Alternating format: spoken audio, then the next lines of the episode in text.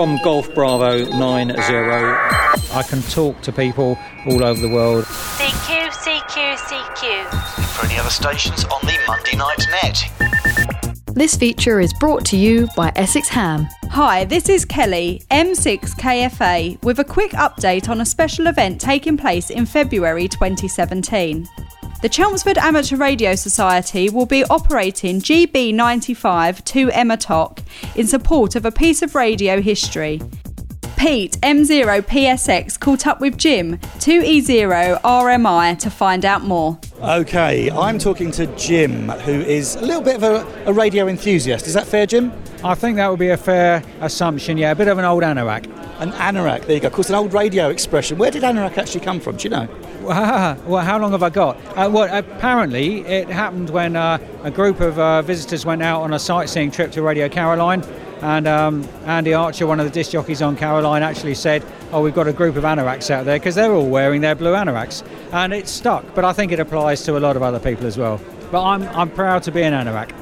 Okay, so you're a real radio enthusiast, and uh, you're just about to get involved with a project that celebrates 95 years of something quite historic. Is that right? Yeah, that's true. Yeah, uh, 95 years ago on the 14th of February, a little station called 2MT, or affectionately known as 2 Emma Toc, uh, commenced transmitting every Tuesday night for 11 months from an ex-army uh, hut in a field in Writtle. It was Marconi employees, some very clever, gifted uh, chaps, and uh, they were asked to put on a radio station for the radio hams for calibration purposes, and uh, they went with this and they put on a station, and then they had fun with it. And uh, uh, after a few weeks, Tuesday nights became quite popular for um, the listening hams at the time in 1922 to tune into 2MT, and it became very popular.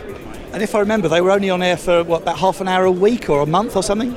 They were every Tuesday night, officially for half an hour only. But I think after a while, they they before they started, they go to the local pub and have fish and chips and have a few gin and tonics, and stagger back up to the uh, hut in the field. So I think the half hour extended to an hour or an hour and a half. But uh, they certainly had fun with it. And of course, there was an amazing character that uh, was the voice behind 2MT. Yeah, the main chap uh, was a, a, chap called Peter Eckersley, a very exuberant chap, and uh, he actually went on to become the first chief engineer of the BBC. Very clever chap. Uh, and actually, the forerunner for a lot of the light entertainment and comedy programs we, we had following on in the 1950s. Very goon show type humour, but very interesting chap, yeah. CQ, hello CQ. This is 2 Emma Toc Writtle testing. This is 2 Emma Toc Writtle testing. Hello, CQ. Hello. Okay, so 95 years ago, what are you doing to celebrate that? In the first instance, we've got uh, the Chelmsford Amateur Radio Society are transmitting from the actual same hut, which is now preserved at Sandford Mill Museum in Chelmsford. And uh, they will be transmitting on the Sunday and the Tuesday. Uh, and I will be running a small internet uh, radio station called Radio Emmatoc uh, which can be found at www.emmatoc.com. Uh, it's just a streaming service, there's no actual transmitting.